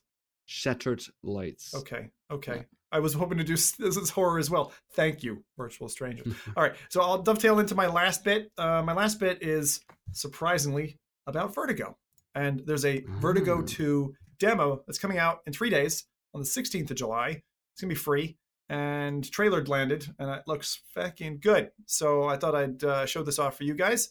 Um, so Vertigo, as I described before, was a very uh, interesting title. Like I I I I loved uh, Vertigo. It felt very much like a Half-Life style game to me. Yes. This this in terms of the visuals, whoa, they are three times as good as the original game. Uh, but the reason I wanted to highlight it in particular, the full game isn't due out until 2020. The demo is launching for free in three days. Um, I think that people should look to the Steam sales now. I don't know what the exact price is on this, but look out for this thing. Check out the original Vertigo game. I'm still going through it. Uh, there's a bit of uh, shock and awe in the game in certain parts, I'll say. So it's not completely for those who just like peaceful stuff. there are some scare elements that come in, uh, but it's it's a fantastic kind of like adventure game. Now this one, And, and it's single player if as you well. if you if you want to see like what the developer has been working on uh, after the trailer, go and check out on his Twitter because he's been posting some amazing stuff on there as well in terms of like shader models that he's been using. Like Mm. the guy is like uh, is a, a small genius, I would say. like the, the, the amount of stuff that he's been doing. Now I don't know about this project, Rowdy. You might be following it closer than I am, but the original project was was one man band, right? So Yeah, I- yeah, yeah. do you know Yeah, if the second one is? I don't have that detail. I don't know if it's if it's still one. I mean, he's he's posting, of course, uh, about the the kind of content, but I don't know if it's more people working on it now. I have no idea on that, but I know that what he's been posting is uh is uh, mind blowing. but some of the some of the details that he's mentioned, and I, I'm excited here for like um, index owners, for instance. So Mm. uh, Vertigo 2, uh, and I don't know if the demo will have all these bits because again, this is still you know a demo. Um, but Vertigo 2 is is it has a branching story hinging on key decisions. It says there's no telling what you'll encounter in this absurd world. Trailer's got some lovely kind of characters and stuff. It shows the visuals are lovely. Um, Yeah. It's a single player VR adventure, and they said they'd have native index support for it. Uh, maybe that's not surprising, but again, for this is still a one man band. You know, this thing is looking amazing. This will likely even excite me more than Boneworks would.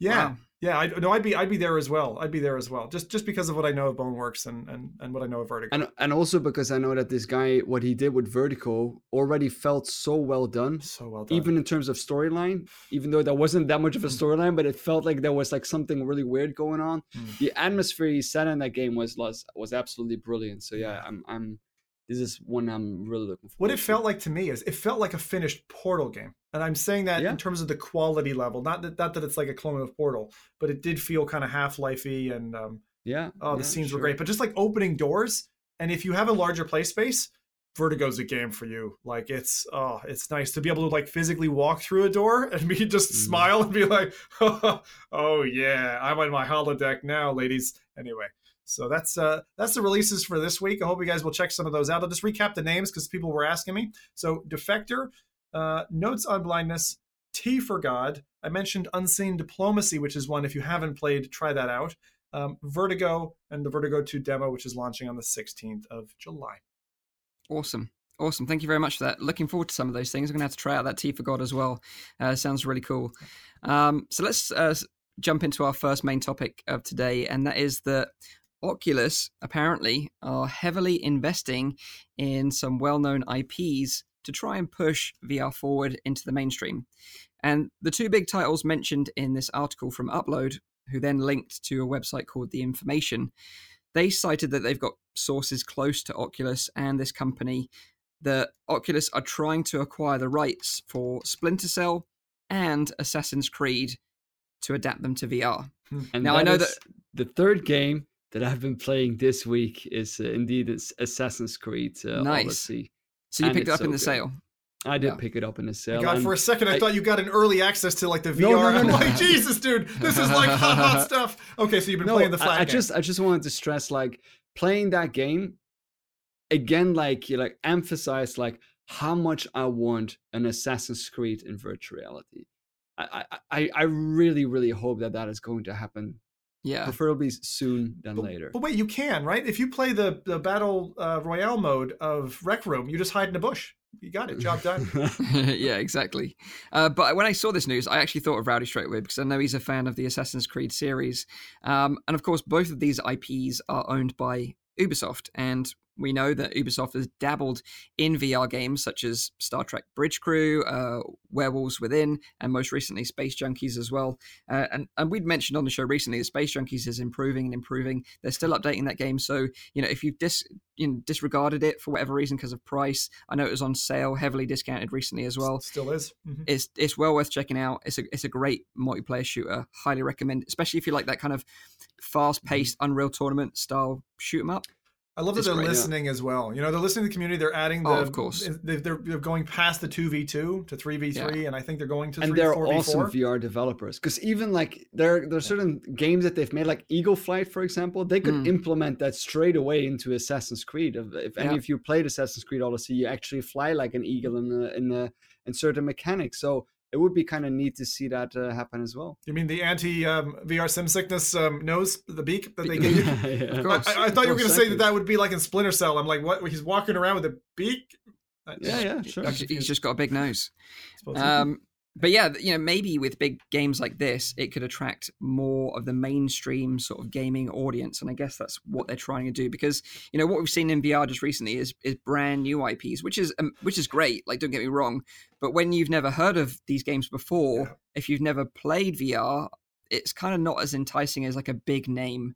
So having something like Splinter Cell or Mhm. Assassin's Creed could kind of bring a more mainstream audience across. But certainly out of the two, I think I'm more excited about Splinter Cell, especially having just played um, that Espire One game, which was a, like a stealth game in. VR. Yep. You know, you could you could sneak up behind enemies and and actually say the words "freeze," and they would put their arms in the air, and then you could grab their gun and then just bump them on the back of the head and knock them out. Like- it's funny that we mentioned actually both titles already in the podcast before that we would like to see like a VR version of both of them Yeah, exactly. So I, I I think that both of these games would adapt well to VR. Um, but yeah, I'm super excited. Of course, this is just rumor right now. Uh, you know, Oculus were asked about these rumors, and their response was. Uh, the response to Oculus Quest and Rift S gaming has been incredible. We cannot comment on specific partnerships, but we will continue to focus on expanding our library and reaching broader gaming audiences for years to come. So that's kind of encouraging. the, the, from Oculus. the question I have again is like, you know, I mean, I don't know how much money Oculus is going to spend on that or Facebook is going to spend on that, but from like, if we are honest here, from a commercial standpoint, it doesn't make a lot of sense for Ubisoft to make the next Assassin's Creed or the next Splinter Cell in virtual reality. Like, if we're gonna get something, Mhm. it's probably gonna be like like a subsection or an ad or like an add-on mode or something because they're, I mean, the, their player base is is you know PC and, and console gamers. Yeah. Like, I, They'll I apply the Doom model. that is going to I, th- I think they're definitely going to apply the Doom model. Like you know, you had Doom, which was like, okay, here's your id Software chucks out Doom to great accolade around the world for FPS players. They're like, we're going to give you Doom VFR, and it comes out, and it's kind of like a, it's almost like a side mission, right? Shorter, more curtailed. But is that what we want then again? Is that really what we what we want? But to like what Mike said, it, it is to an extent because you're you're bringing a fish hook and you're just dropping it in the pond, and you're like, "Come on, little fishies, can you just yeah, come on?" And then you just hook them and you pull them over, and they're like, "Oh shit, VR is really cool." And then they see all the other stuff that they can play, Yeah. and they they're not reliant on going from big name to big name. They're now in the ecosystem, and that's what we want, right? That's what And- Facebook but, but. Ubisoft has, has been in the ecosystem for a while. I mean, they were Oh, yeah, one of early. the first VR developers to actually start making like uh, uh, AAA developers that start making virtual reality content. but then how much success, right? Like how successful have they been? If you look at the fact sheet. But that's the thing like you know they they have been involved in vr development and that kind of makes this more credible i feel that you know it's likely going to happen. But also like the thing is like say if you're new to vr and you are fish hooked by like a splinter cell or assassin's creed and you come into vr for the first time there is an amazing back catalog of content now that you could play that if you've never played before you're going to be spoiled a lot beyond your wildest dreams because this stuff that's already out now has kept us satisfied for what the best part of you know three four years now so yeah it's going to be awesome if you're just coming in for the first time. I want, but I want to do a vote on this as well. I'm really curious. I think you guys have already cast your hand, but um, and and chat, please. Uh, one for Splinter Cell, two for Assassin's Creed. Which one do you want in VR? You know, first. Which is the one that's you're going to be your baby? Um, yeah. Go on, guys. Mike first. Go on. I think you've already said it. But... Yeah, so Splinter Cell for sure. I'm a big fan of that series anyway. I think the last one I played was Conviction, um, but yeah, I really enjoyed it. I thought it was great. You know, mm. being Sam Fisher, putting the night vision goggles on in VR would be such a cool little uh, mechanic. So yeah, I'm, I'd be hyped for that's that. a dark, that's a dark game. What what headset are you thinking combining it with? Uh, I, I, would play it on Rift S, uh, you know, because it's going to be uh, an Oculus exclusive title. So, you know, people say about like the LCD not being like really black. But to be honest, like I don't play Elite Dangerous, so it's not a massive problem for me. I think yeah, if you play that game, then you might have an issue if that's your main thing. Yeah, it's not too bad actually. I, th- I think the Rift no. S is. I was expecting a lot worse, and be- the thing I've noticed the most is stepping away from the the real like intensive god rays.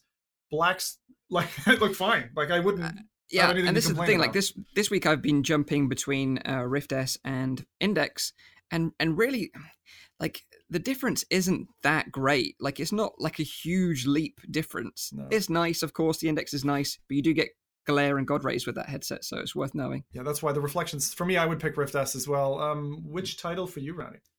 Well, I think it's obvious that I would play. I would definitely pick uh, Assassin's Creed for numerous for numerous reasons. Um, first of all, I think the visuals in the game are absolutely beautiful. Like if there's one game that can really like draw you in and like make you like explore like a different world i think is assassin's creed. And i think that and virtual reality that will shine even more you know they have with assassin's creed odyssey now. You know you're a pirate on a ship if you want to be. You can go through the through the rocky mountains. You can go through like all these kind of like you know like areas and like the bushes and like so many things that you can do. Then they have like different kind of concept. You have the climb that uh, that ubisoft already made is something they can implement in here you can have um, uh, Eagle Fly. That is something that can be implemented. There's so many virtual reality mechanics that they've already kind of like had some experience with that they could implement into an Assassin's Creed title. That's a, so that's a very good point. Yeah, I, I, think that that they could really make a really solid kind of title uh, with that. You have also the sneak mechanics uh, of like you know stabbing someone from behind. You can like jump, uh, doing like those kind of like uh, how is it called again? Those eagle eagle drops. Eagle dives, things. yeah. Eagle dives, jeez. Like oh yeah, I, I, I'd love to see something like that, or just like just wandering around in that world, like mm. being on top of like some kind of yeah, cathedral or like, yeah. and then like looking around and seeing that immense view. Yeah. I, I think that's that's going to be the most amazing thing about that game. Like if you're if you're up high, you know, being high in VR is always exciting because you know they can do scale so well, so it feels like you're up high, and yeah. I think that's what they could do really well in Assassin's Creed game for sure. I, I think the God, I'm so split between the two because um, how, the other question I have for you is first person to third person. Oh, first person for sure, of course. First person for Splinter Cell makes sense, right? That's but yeah, actually both games. Person. But like it's, it's, um, Assassin's be. Creed, the the flat games are they primarily third person? I think so. They are. They are third person, but yeah. no, I, I would not be interested in seeing it unless, of course. I mean, never say never. Maybe they come up with some kind of brilliant kind of concept, hmm. but still, I want to. I want to be that guy. Yeah. You know, I want to be the assassin. I want to jump from like in uh, uh, some kind of like crazy environment or like I want to jump onto a ledge or like mm-hmm. something like that. Like I'm gonna I'm yeah. gonna plug this because I would want a mix of both uh, as a as a comfort option yeah. because when you see your character uh, from third person perspective, and although I tend to prefer first person, no HUD, all of that, being able to get the vista of here's me sitting on top of a building and I can see the expanse and rotate around the character, kind of Chronos style. Third person uh, in VR actually can be really compelling, but to be able to jump into the character then, or you know, if it's your decision, ride that character first person through the entire campaign, I think would be a really neat way to deliver to players what they want to experience.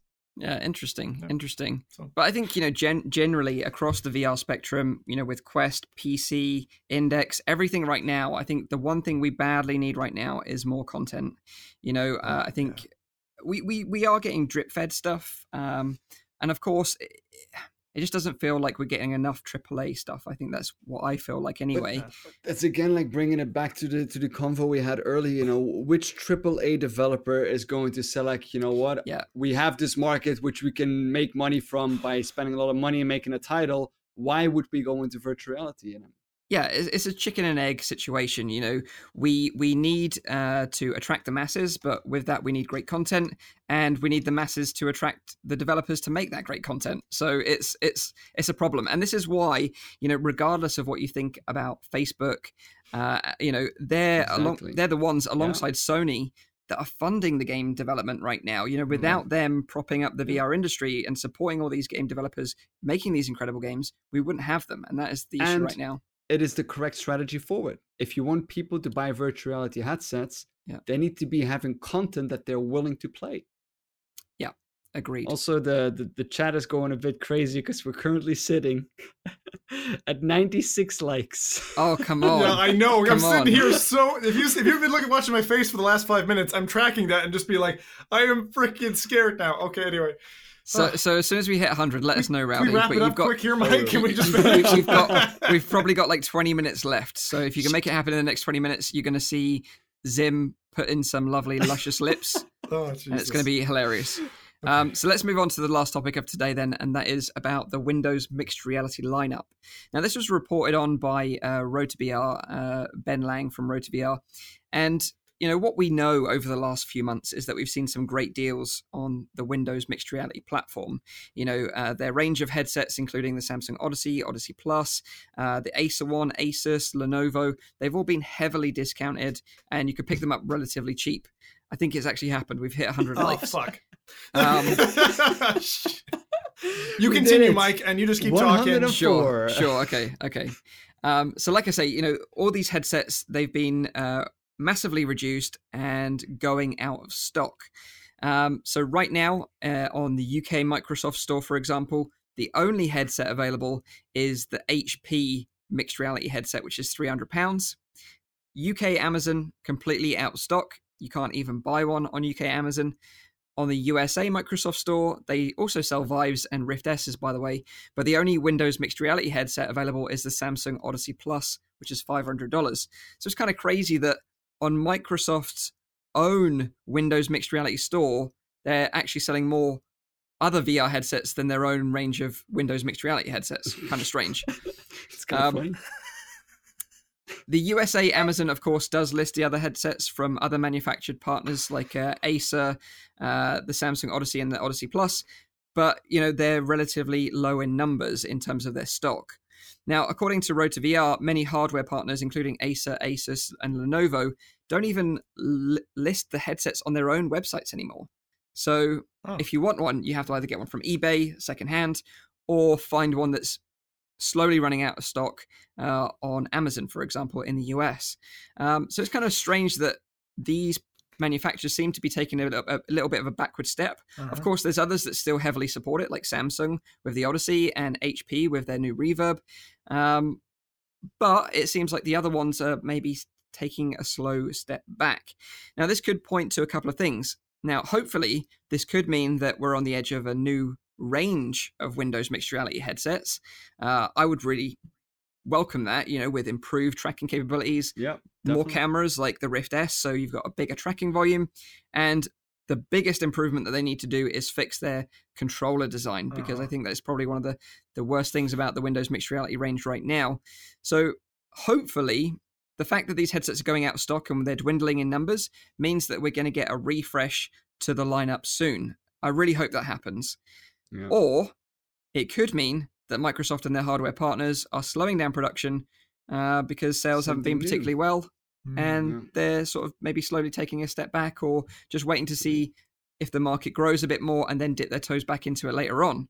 So I don't mm-hmm. really know, but what do you guys think about it? Maybe I could yeah, pass it over yeah, to Zim. Zim, to, what, to Zim what do you think about this? all right, all right, hang on. I think, uh, I think that Windows mixed reality headsets need to die a very fast death and go go hi hi hi hi hi hi. So, for you audio listeners, you're probably wondering what the heck's going on. Zim has this like mouthpiece in that is holding his m- lips open, basically. Yeah, yeah. It is crazy. This is this is why you should watch the video. You you miss all these funny antics uh, that you see on screen. uh, but what about you, Rowdy? What do you think of this thing? Do you think it's uh, the fact that we might be getting a refresh, or do you think it's that they're slowly phasing Windows MR out? Well, I think if I- don't think that there's going to be like a phase out of it because it wouldn't be smart. If you look at like what PlayStation's been doing, like PlayStation has been selling like over like what five million headsets right now. I think that Microsoft pretty much realizes that they're missing the boat if they don't like you know start doing something with virtual reality.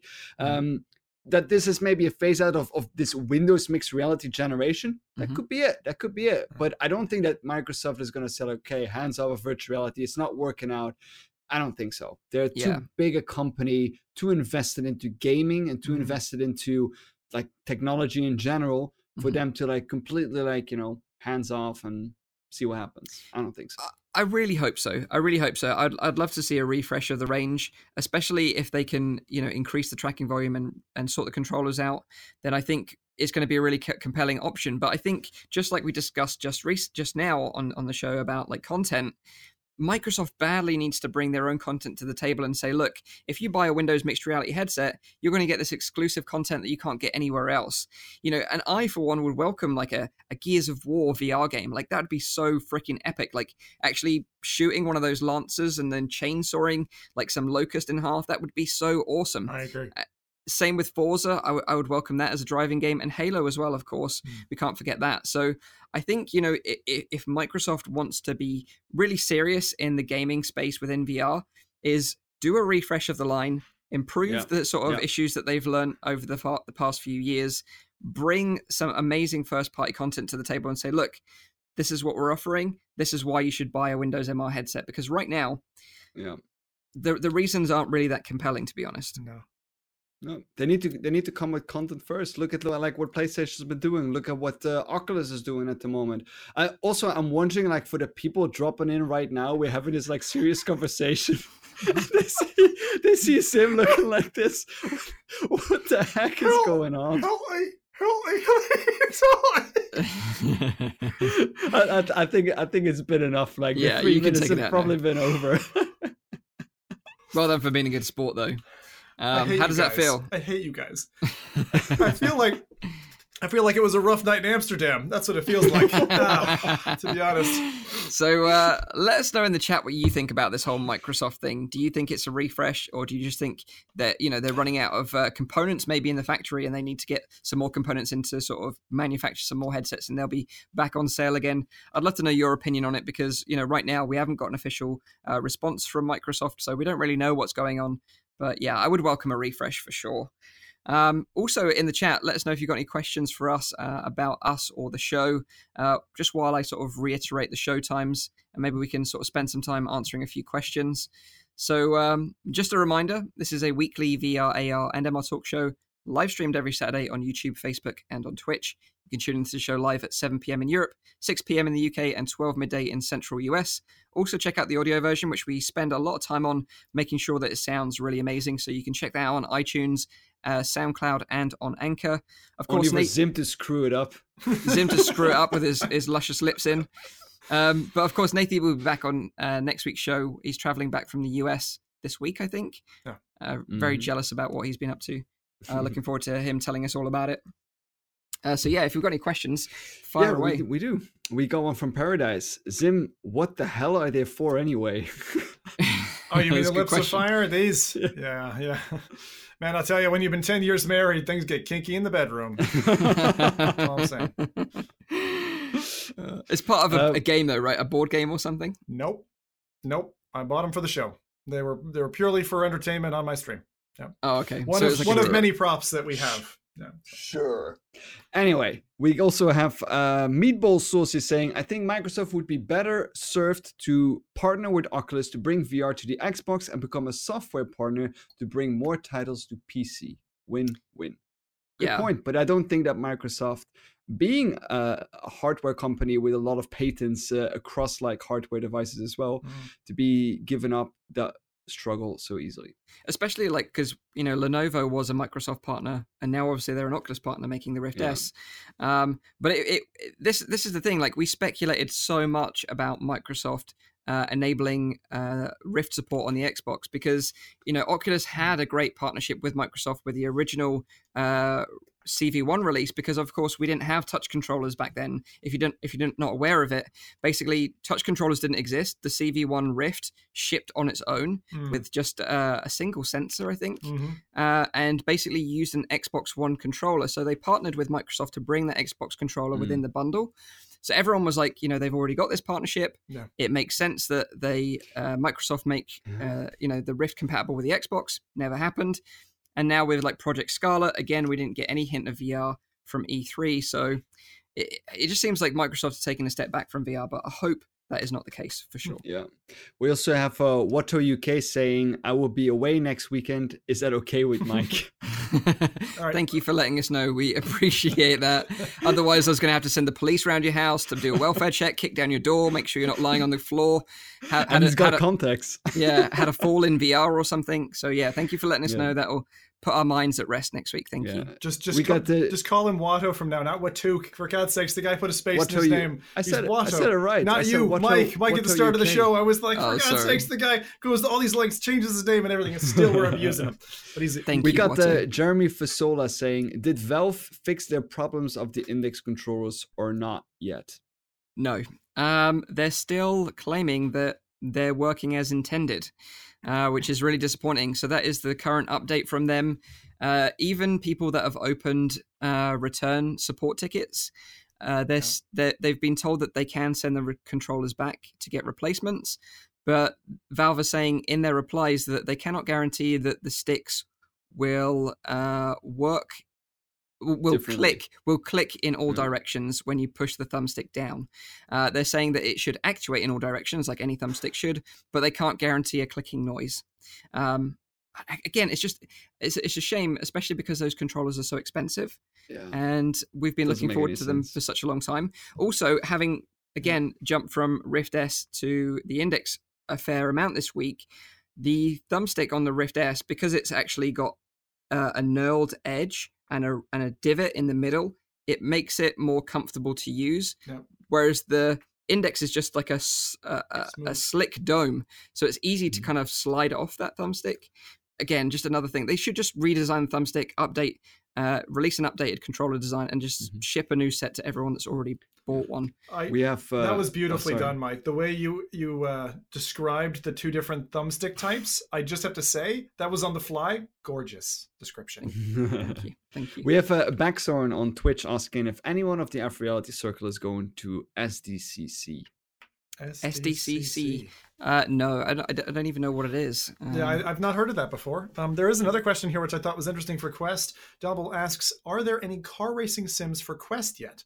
Actually, I thought the answer was no, but there is one, which is VR Karts Sprint, which isn't too Yeah. far off what we were talking about earlier, and actually is a bit of fun. Uh, but, yeah, you know, good. I suppose good luck getting you know friends together, buying copies, and playing multiplayer. But I think if you if you're able to do that, if you if you can achieve that, that's not too far off. Kind of like a a light version of Mario Kart. That's pretty yeah, decent. I, I totally agree, and and that's I would I would sort of just sort of echo what uh, Zim said. If you can find people to play with, it's so much fun. Playing on your own, not so much. No. And also just be aware that if you're susceptible to motion sickness, it's very intense. Said well. Said well. Yeah. Oh, um, there was a question here from Steve that said, um, "Ever consider having a call-in section of your show where folks can call in and ask questions?" In fact, we were talking. We've talked about this for a long time, but we were even talking about this after last week's show. So yes, um, Yeah, more news And on you that can- in the future. you, you can actually do it right now. Like um, Mhm. because this podcast is on Anchor, Yep. and basically Anchor is a free app. It has a functionality of that app that if you subscribe to a podcast, you can send them a voice message. Um, and we were p- promoting that for some time, but no one ever really used Anchor. Like most of our audio listeners listen on SoundCloud or on iTunes. Um, so if you want to send us a message on Anchor, we'd probably get a notification that lets us know, and then maybe we could play it on the show. Um, but yeah, it's definitely something we've considered, and uh, if you're interested in doing it, then we would welcome it for sure. Absolutely. I'd love to hear the voices, especially from different corners of the planet. Like, where are you? You know, when you're asking your question, maybe say who you are, where where you're from, and uh, maybe what headset you've got until ask us a question. I'd love to roll a question like that live. It'd be lovely yeah, absolutely. It would yeah. be great. Yeah. It would be great. Cool. Yeah. All Um, in so- due time. yeah, exactly. And like you know, I've been thinking more and more in my mind about getting our podcast on Bigscreen. So I'm going to try and make that happen. So I'll keep you updated if I can negotiate that in. That would be amazing. Uh, but thank you for joining us on this week's show. It's been a, an interesting episode. We've talked about Windows mixed reality. We've talked about Assassin's Creed and Splinter Cell. We've talked about all sorts of subjects. It's been we've had Zim putting lips in his mouth. It's it's been a, a roller coaster ride as always. So uh, yeah, thank you for joining us live in the chat. We always appreciate you joining us live, and thank you to the audio listeners as well. If you're listening to this after the fact, uh, the numbers for the audio version seem to be crazy, which is amazing. I love the fact that there's so many people listening to this show on their commute and while they're out walking their dogs and stuff. That's really great as well. So we appreciate you all. Have a great week in VR. We'll be back next week as always. So until then, take care and bye bye for now. Bye See ya. Thanks for that chat. Bye.